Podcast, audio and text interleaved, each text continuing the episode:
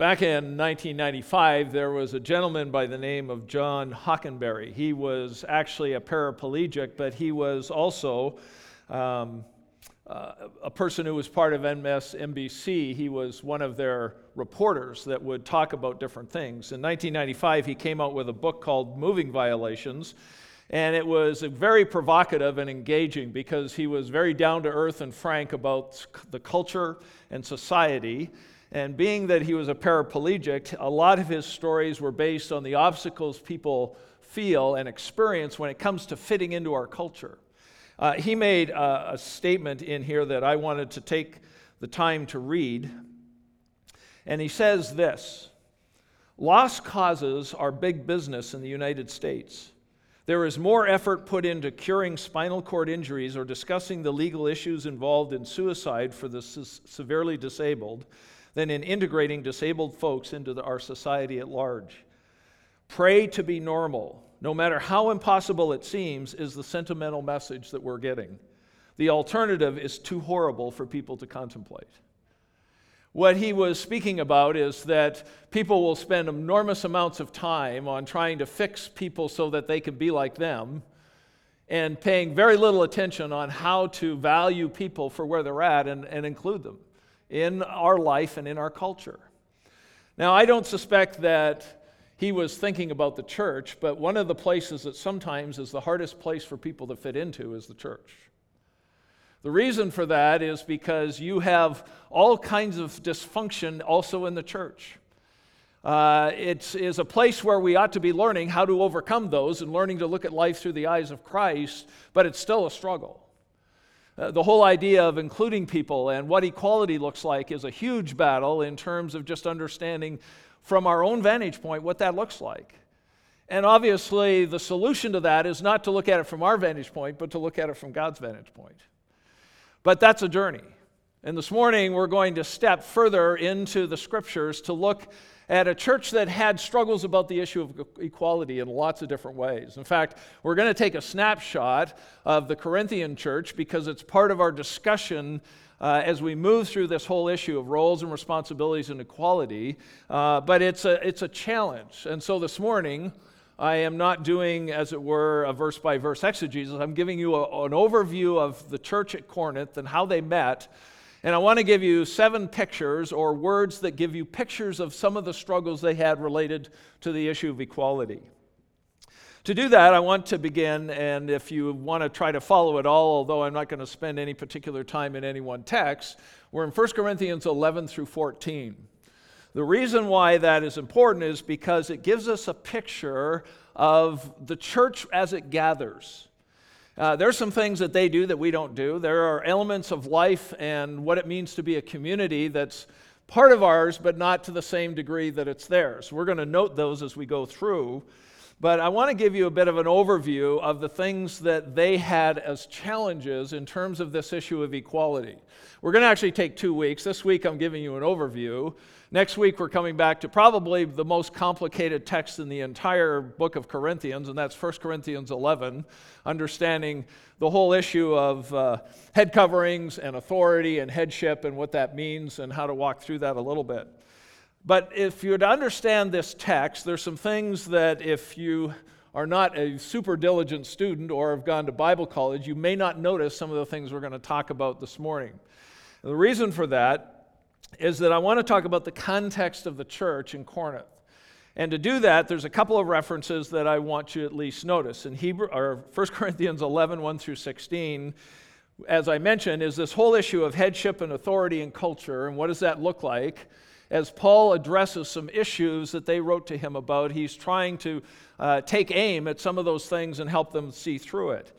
But when he gets to 1 Corinthians 11, verse 17, he begins this discussion about the church.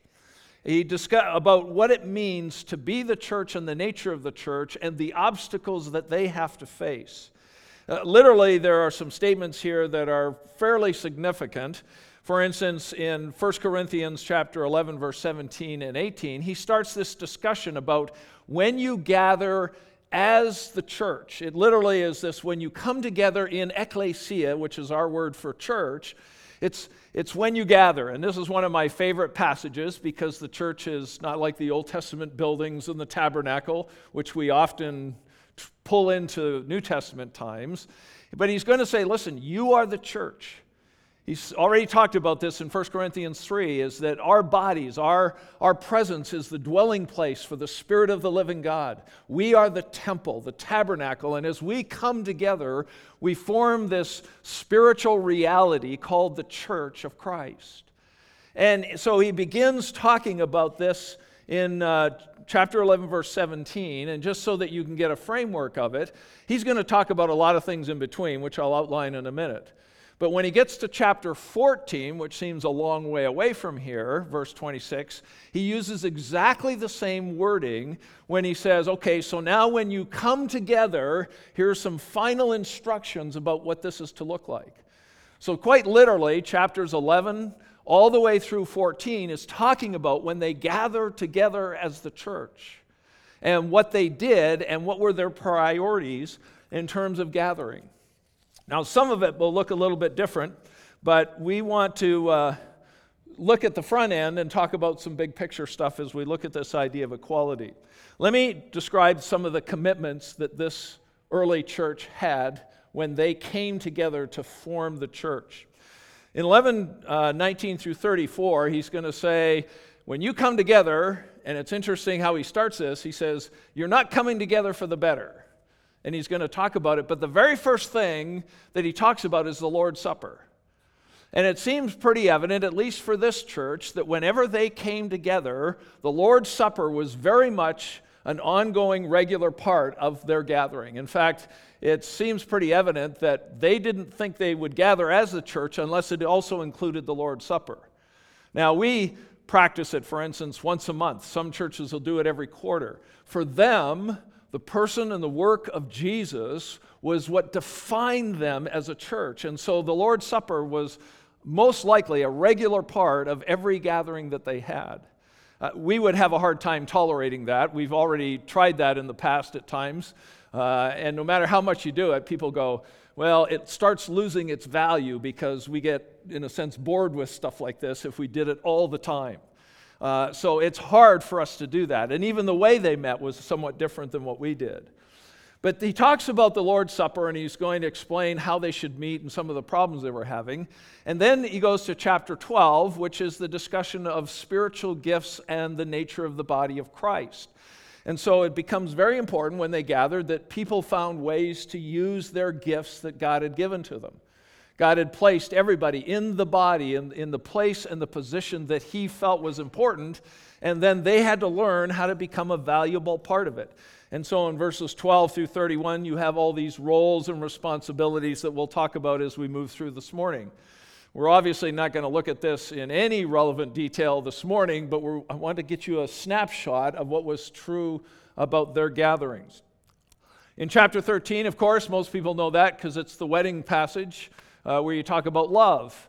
Of course, back then it was had more to do with the gathered church than it did weddings. Uh, but we have this whole pericope, as it were, on love and how critical it is. And there's some things that are vital that we'll see there in terms of love. And so when they gathered together as a church, it was to meet for a meal and have the Lord's Supper. It was a place where they'd use their gifts. And, and one of the great priorities that Paul was encouraging them is that you have to be demonstrating and communicating love to one another. And he's pretty strong in his vocal about how he does that. He's basically going to say, as we'll see in a few minutes, if you don't love the people around you, you're nothing. You can have all the gifts in the world, you can have all the talent you want, you can have all the abilities and everything else, but if you're not loving people, you're going to benefit nothing. You become nothing in the scheme of what God calls us to be and do. Then he goes on, and in chapter 14, he talks about two specific gifts. One is the gift of tongues, the other one's the gift, uh, not the gift, but prophecy.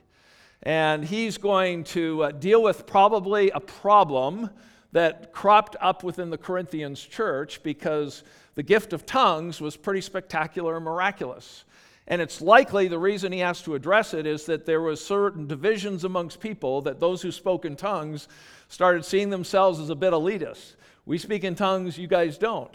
We have this special spiritual connection to God that you don't have. And Paul's kind of like, listen, when you gather together as a church, let me just tell you, if you want to start that, I can speak, I speak tongues more than any of you. But in the church, if people don't understand what's going on, it's completely worthless.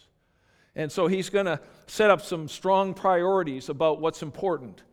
And then he, uh, as he moves through chapter 14, he'll not only talk about the purpose of gifts as edifying the church, but the priority of gift is the exaltation of God. And, and so when we begin to look at this, I want to give you seven pictures of how in many ways, the very things that ought to be uniting them were the very things that became a context for division, became a context for inequality and treating people differently. And it, it's, it's somewhat staggering, but you have to remember the whole idea of ecclesia is that God has called people out of the world through faith in Christ and the person and work of Jesus, and now they're learning how to live life together as a new community but they've all brought their own baggage with them. They've all brought their values that they learned in their households and the value they learned in the culture and from the false gods that they used to worship. And so it would be nice to go, you're different and you're not doing this anymore, but, you know, they're people.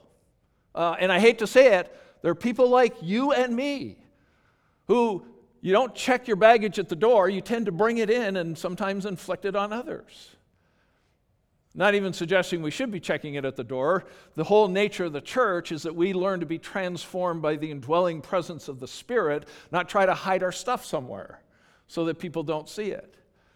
And so, as we move through this, let me just give you seven pictures of where inequality and disunity was touching the nerves of this particular church. Now, the first one is dishonoring others. We're, we get this actually before he even talks about the whole idea of coming together. It's in the first uh, 16 verses of 1 Corinthians 11. Where this is the passage we're going to come back to next week and think a little bit more precisely through it because it's one of those passages that gets very much caught up into the whole issue of roles of men and women. But it deals with headship, and, and uh, he talks a little bit about the, that man is the head of a woman or the wife and that that whole discussion sort of breeds all kinds of pejorative thoughts in people's minds about how bad that language is even is these days. But then he talks about the fact that Christ is the head of man and God is the head of Christ. And so it begins this where God puts his divine fingerprints on things that rise above just simply what's going on in the culture. And so we're going to sort of scoop through that and look at it. But one of the things that we can see that's clear in the text is that it talks about, regardless of all the clutter around it, is that when a man goes to pray and prophesies, he's supposed to behave in a way that doesn't dishonor his head, which we'll explain later. But the idea is one, he doesn't dishonor himself and he doesn't dishonor Christ. But then women were supposed to wear coverings, head coverings, so that they don't dishonor their head. And so you get into the questions of what does head coverings mean and why don't we do it anymore and all this kind of stuff. But it does say both of them have the freedom to be praying and prophesying in the context of the gathering of the church. Now, if you know the culture of that time, women didn't have a really high status. They didn't have a, sta- a, high status socially, legally, or in the religious circles. They were at times treated less than valuable people. And so I believe the things that Paul talks about here adds tremendous value to the fact that women are said, listen, if you want to participate, you have all the same freedom that men do when it comes to using your gifts and participating in the community of faith.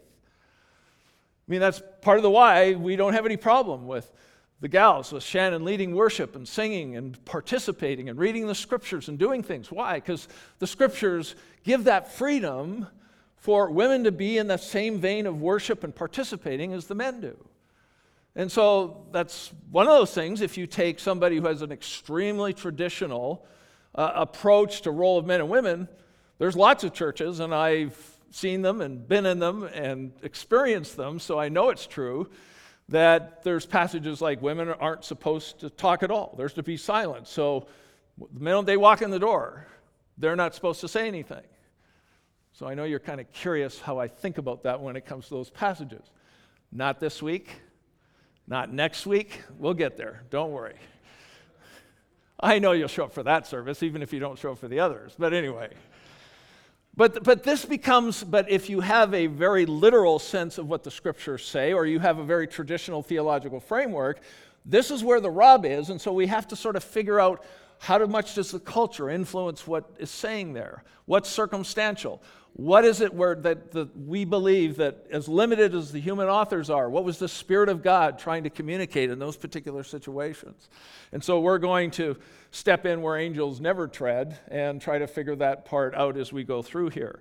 But the first problem they had was that there was individuals who, out of their sense of way they participate in worship, had a tendency to dishonor the people around them. And he even uses words like, why, why are you acting disgracefully in the way you participate and worship. And so, one of the problems they had in terms of dealing with equality is that they were acting in ways, as far as Paul was concerned in this particular context, that were disgraceful and dishonoring to the people around them or to their relationship with Christ.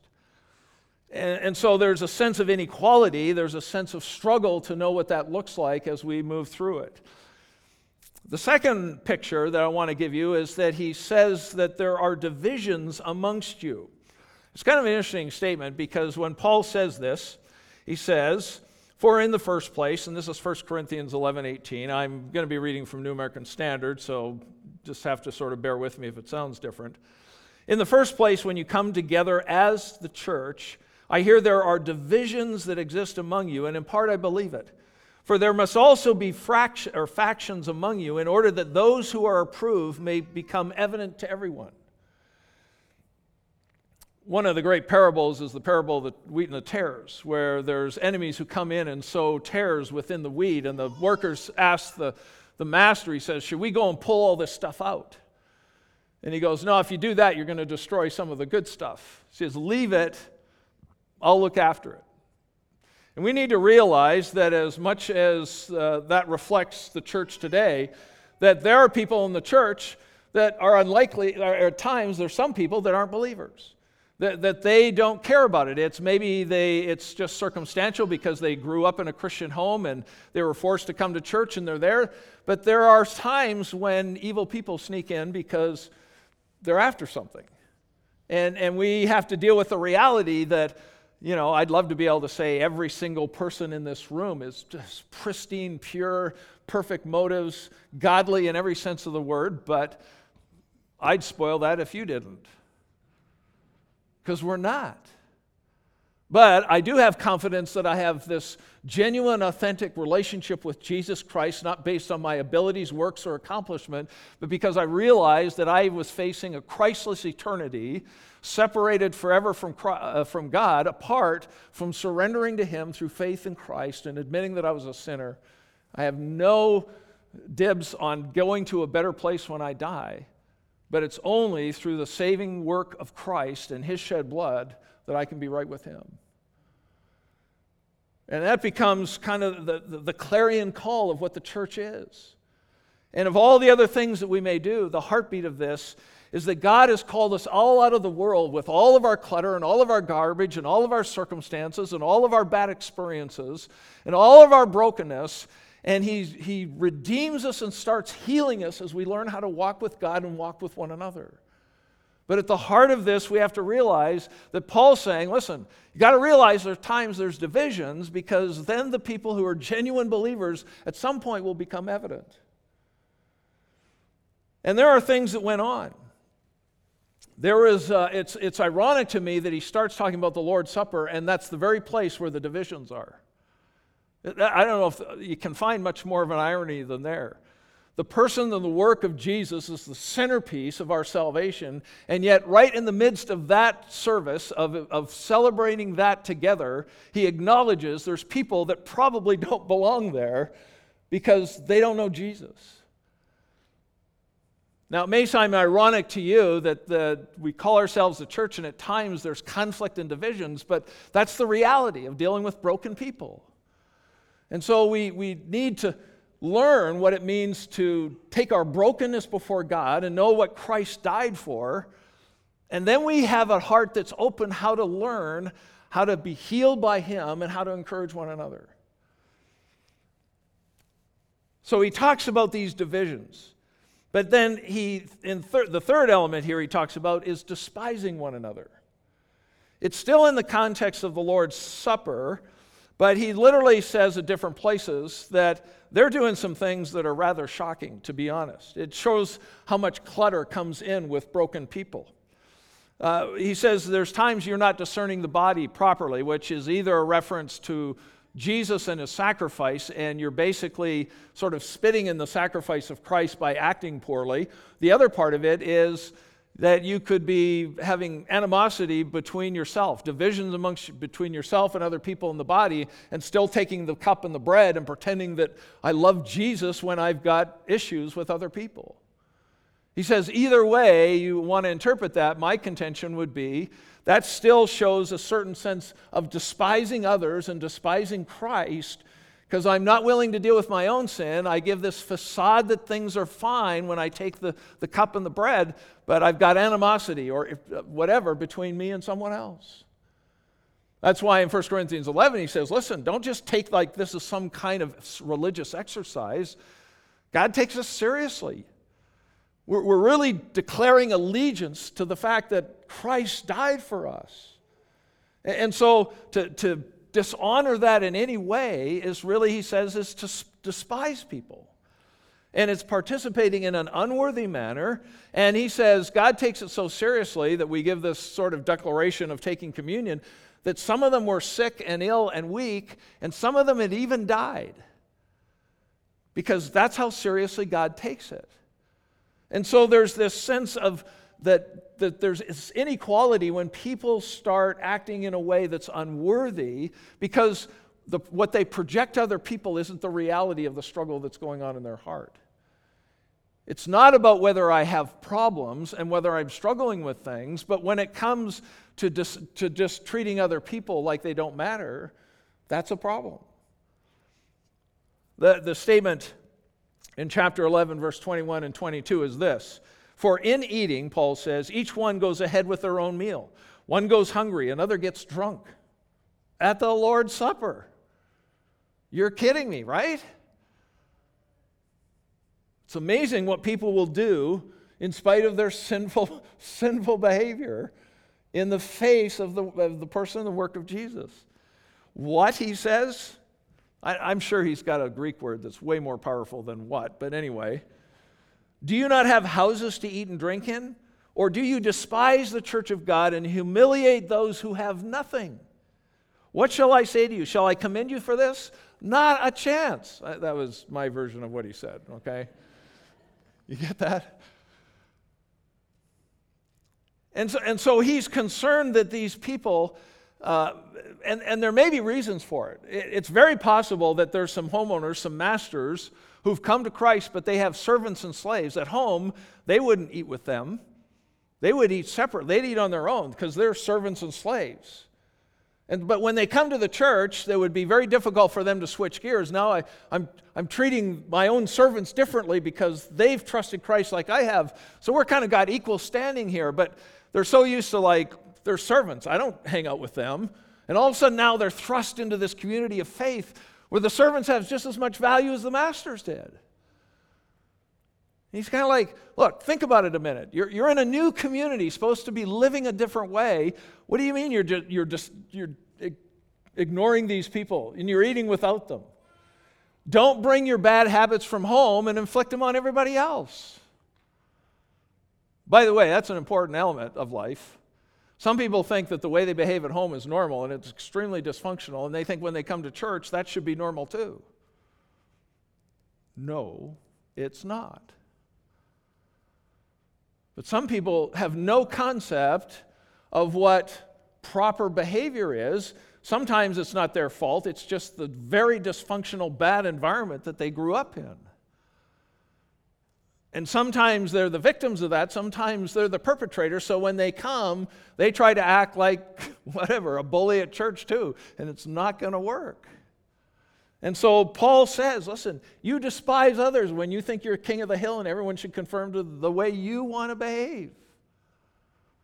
It doesn't work that way. And so there's often there's a struggle of equality because there's some people that just had a, a, a, much more of a God complex than others, and that I don't have to cater to people that are not like me. I don't have to cater to my servant. I don't have to, I don't have to adjust my behavior to accommodate people who I don't like anyway.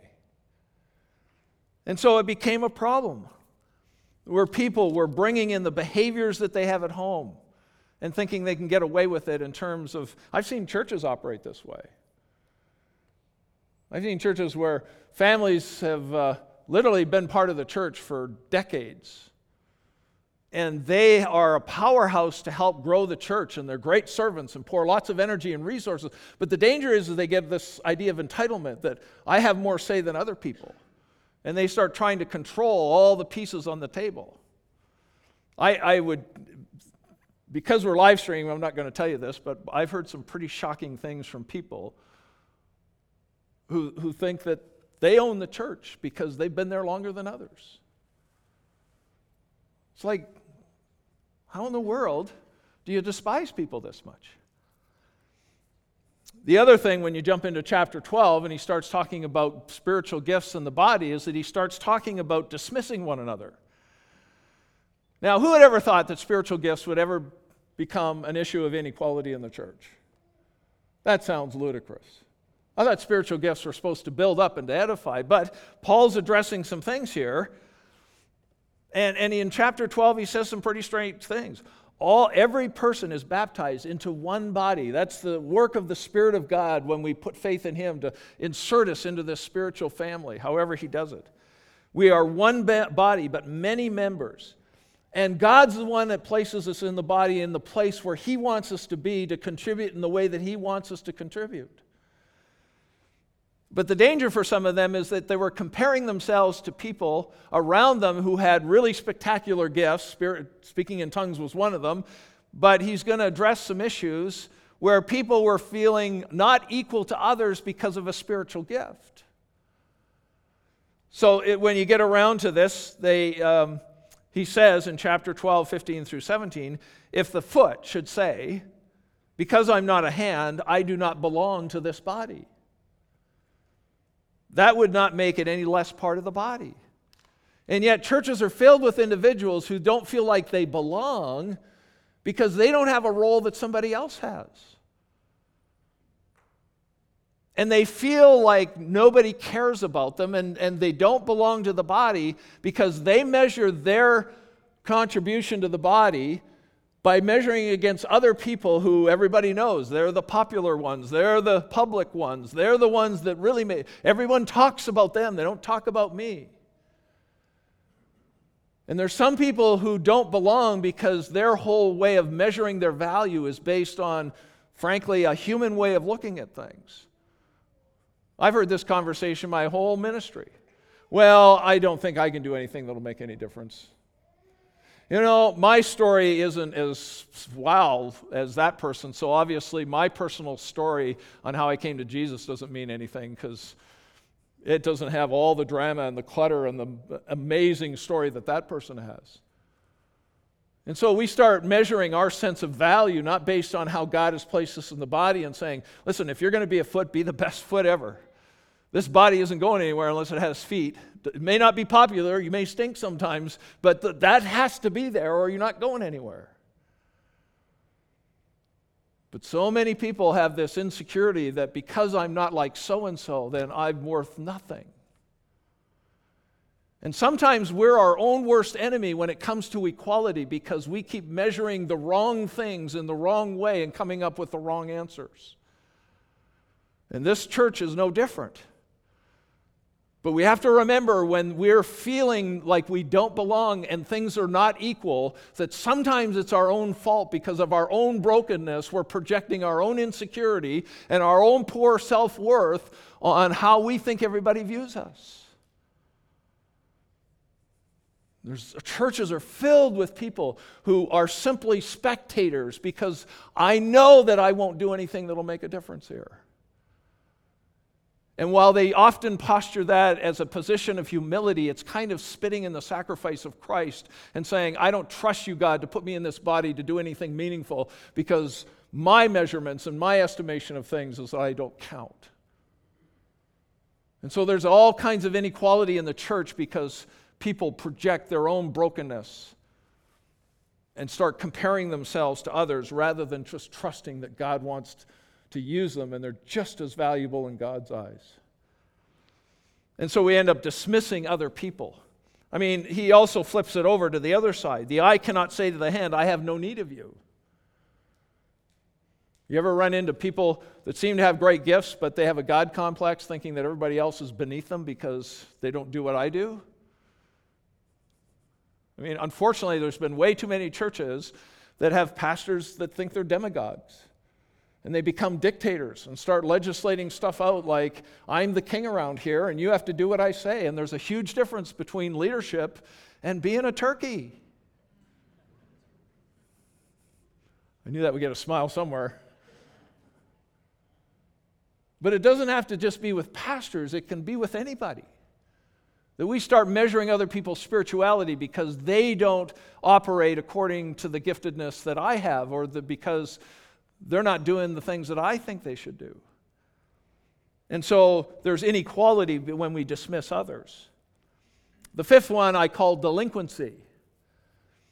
Delinquency technically means a tendency to be negligent and uncaring. And when he steps into chapter 13, which is all about the love chapter, he says one of the greatest ways that you can treat each other as non equals is when you can't love one another. It, it, it, he moves from the idea of spiritual gifts to say, and his language is pretty strong here.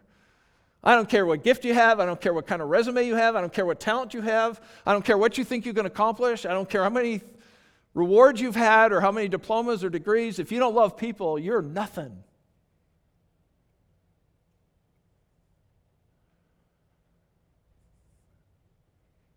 And the, and the problem in lots of churches, and it's kind of a catch 22 because we're getting over our own clutter and our own brokenness and garbage but sometimes that becomes an excuse to never embrace the resources of the power of the Spirit of God. To say, look at one, you need to know you're deeply loved by God. You're a child of God and you're as special to Him as the guy who's building the multi million dollar ministry. Don't compare yourself to them because I haven't called you to do that.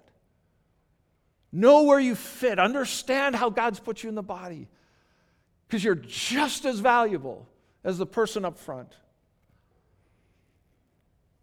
And he even says, When I was a child, I acted like a child.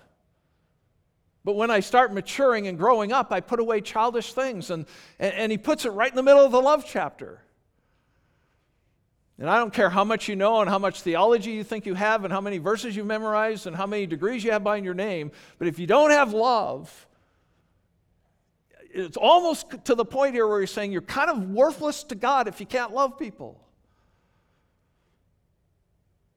You can impress people off their socks off if you want, but if you don't love people, you're kind of almost worthless to God because God's kind of in the people thing.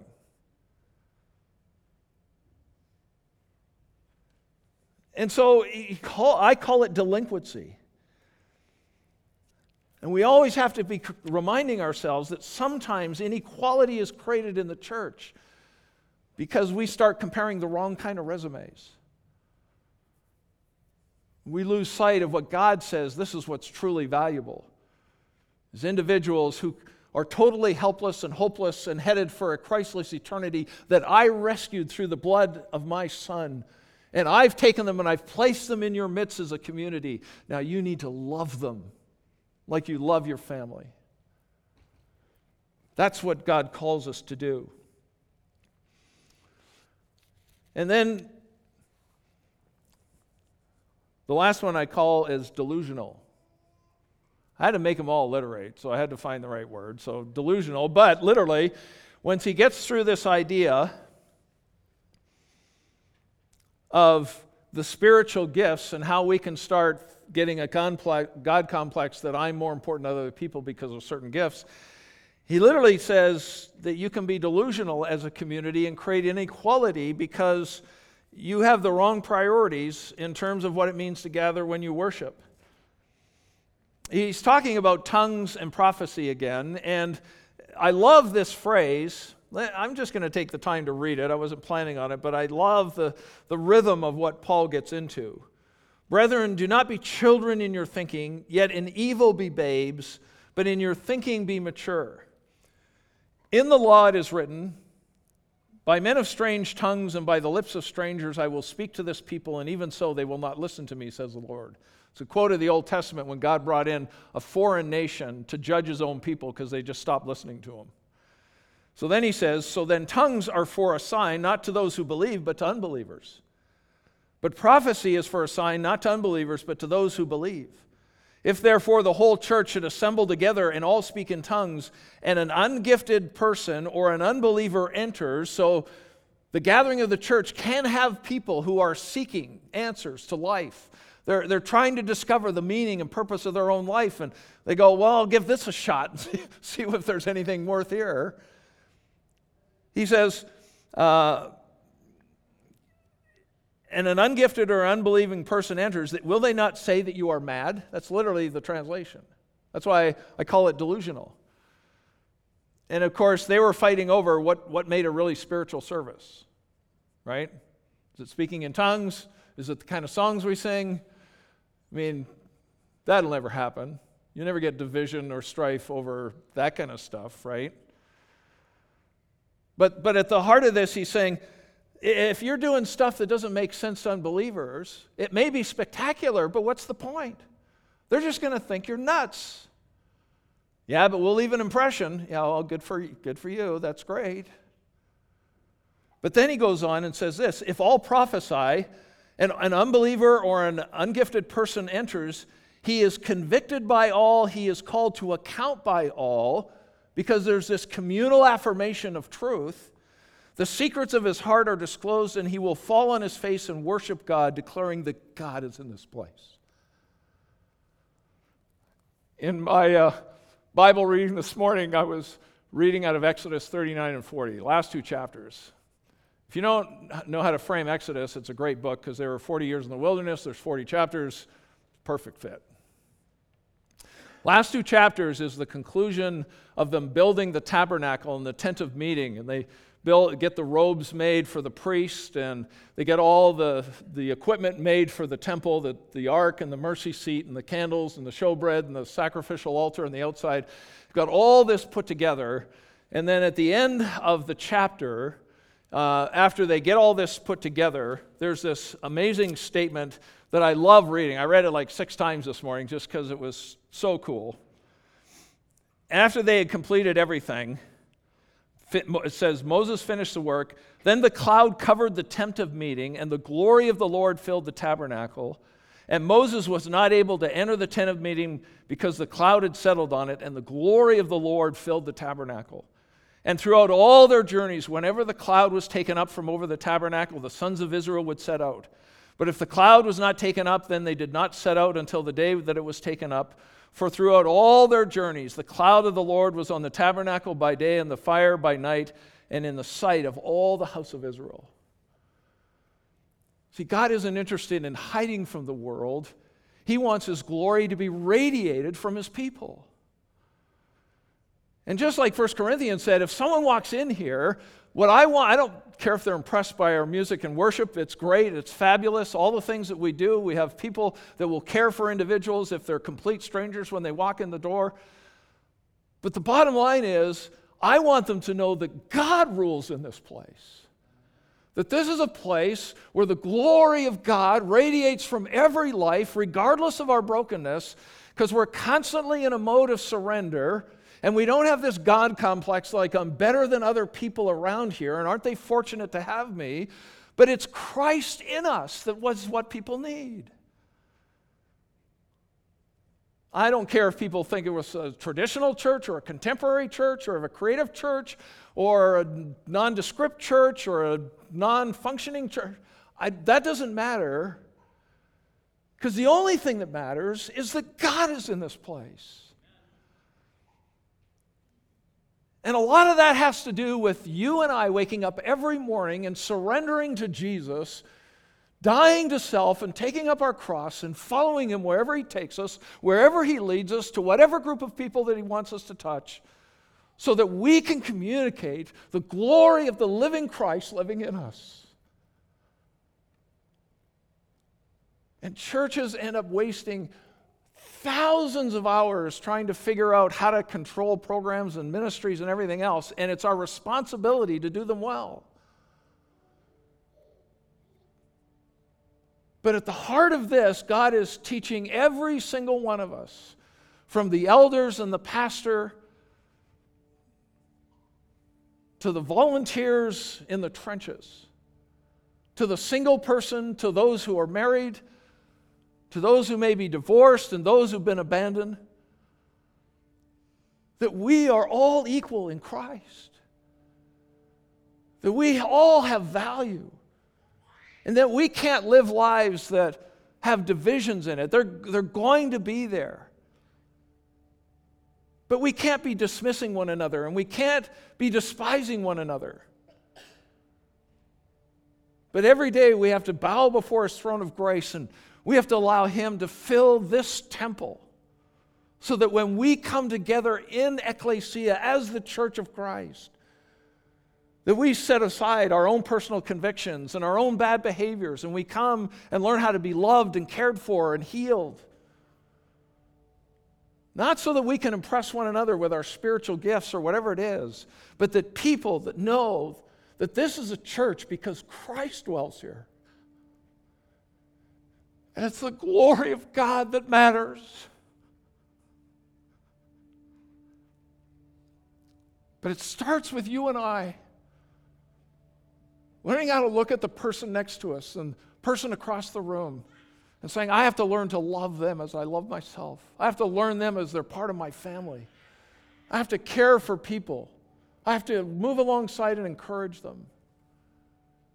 It's not about my clique or my particular group, it's about the glory of God and caring for people. One of the things that Yoko Ono did and asked the New York Times to do way back as a memorial when John Lennon died was to print this in the newspaper. One day we will be able to say that we have healed ourselves. And by healing ourselves, we will heal the world. Well, I don't want to sound disagreeable, but I believe the Bible tells us we haven't got a chance in eternity of healing ourselves. The only chance the world discovers healing is when we discover it through the dwelling presence of the Spirit of God and learning to abandon my behaviors and priorities and my values for the reality and the truths of the scriptures and the word of the living God so that we become this place where the world can look at it and they really will discover what equality looks like. They'll really know what it learns for people to discover significance and value because of Christ, not their spiritual gifts. Whatever that means for you this morning, I pray that the body of Christ is a place where we are constantly, always in an ongoing process of learning how to walk with Jesus and walk with one another. It's the greatest place in the entire world because it's the only place that has hope. It's the only place where God shines his glory. It's the only place that the world will ever find healing. Pray with me, if you will. Father, we are the most fortunate people in the entire world because we get to gather with family. People are so different from us and come from different walks of life and ethnic groups, and we can enjoy the grace that you're doing in their life in such a way that we are humbled by the reality of what you've done for us, and we are amazed at the grace that you've extended not only to our life but others. We are all children of God. And it seems staggering to think that Paul had to write to the Corinthian church and, and, and point out to them all these places where inequality was cropping up and destroying their sense of unity. I mean, when they were gathering for the Lord's Supper, there was divisions and they were doing things in disgraceful ways that despised one another and dismissed each other. It clearly people were afflicted by the clutter in their own life and possibly the arrogance and pride that thought that they were more special than others. But we discover in this new family of God that we're all children of God, that you love us equally. You give our life value beyond imagination, and you help us to have a significant role in what it means to build up the body of Christ. And I pray, Father, that your Spirit will do something in all of us to say, this is the best place that anyone in the world can ever discover so that they get a second chance on life. To discover things that they may never learn in the world, they can learn it here. Help us to be that kind of people. Help us to see how equal we are in Christ to live in a way that's authentic and genuine so that we might discover your richest blessing, so that people will know that God is in this place. And for this we pray in Christ's name. Amen.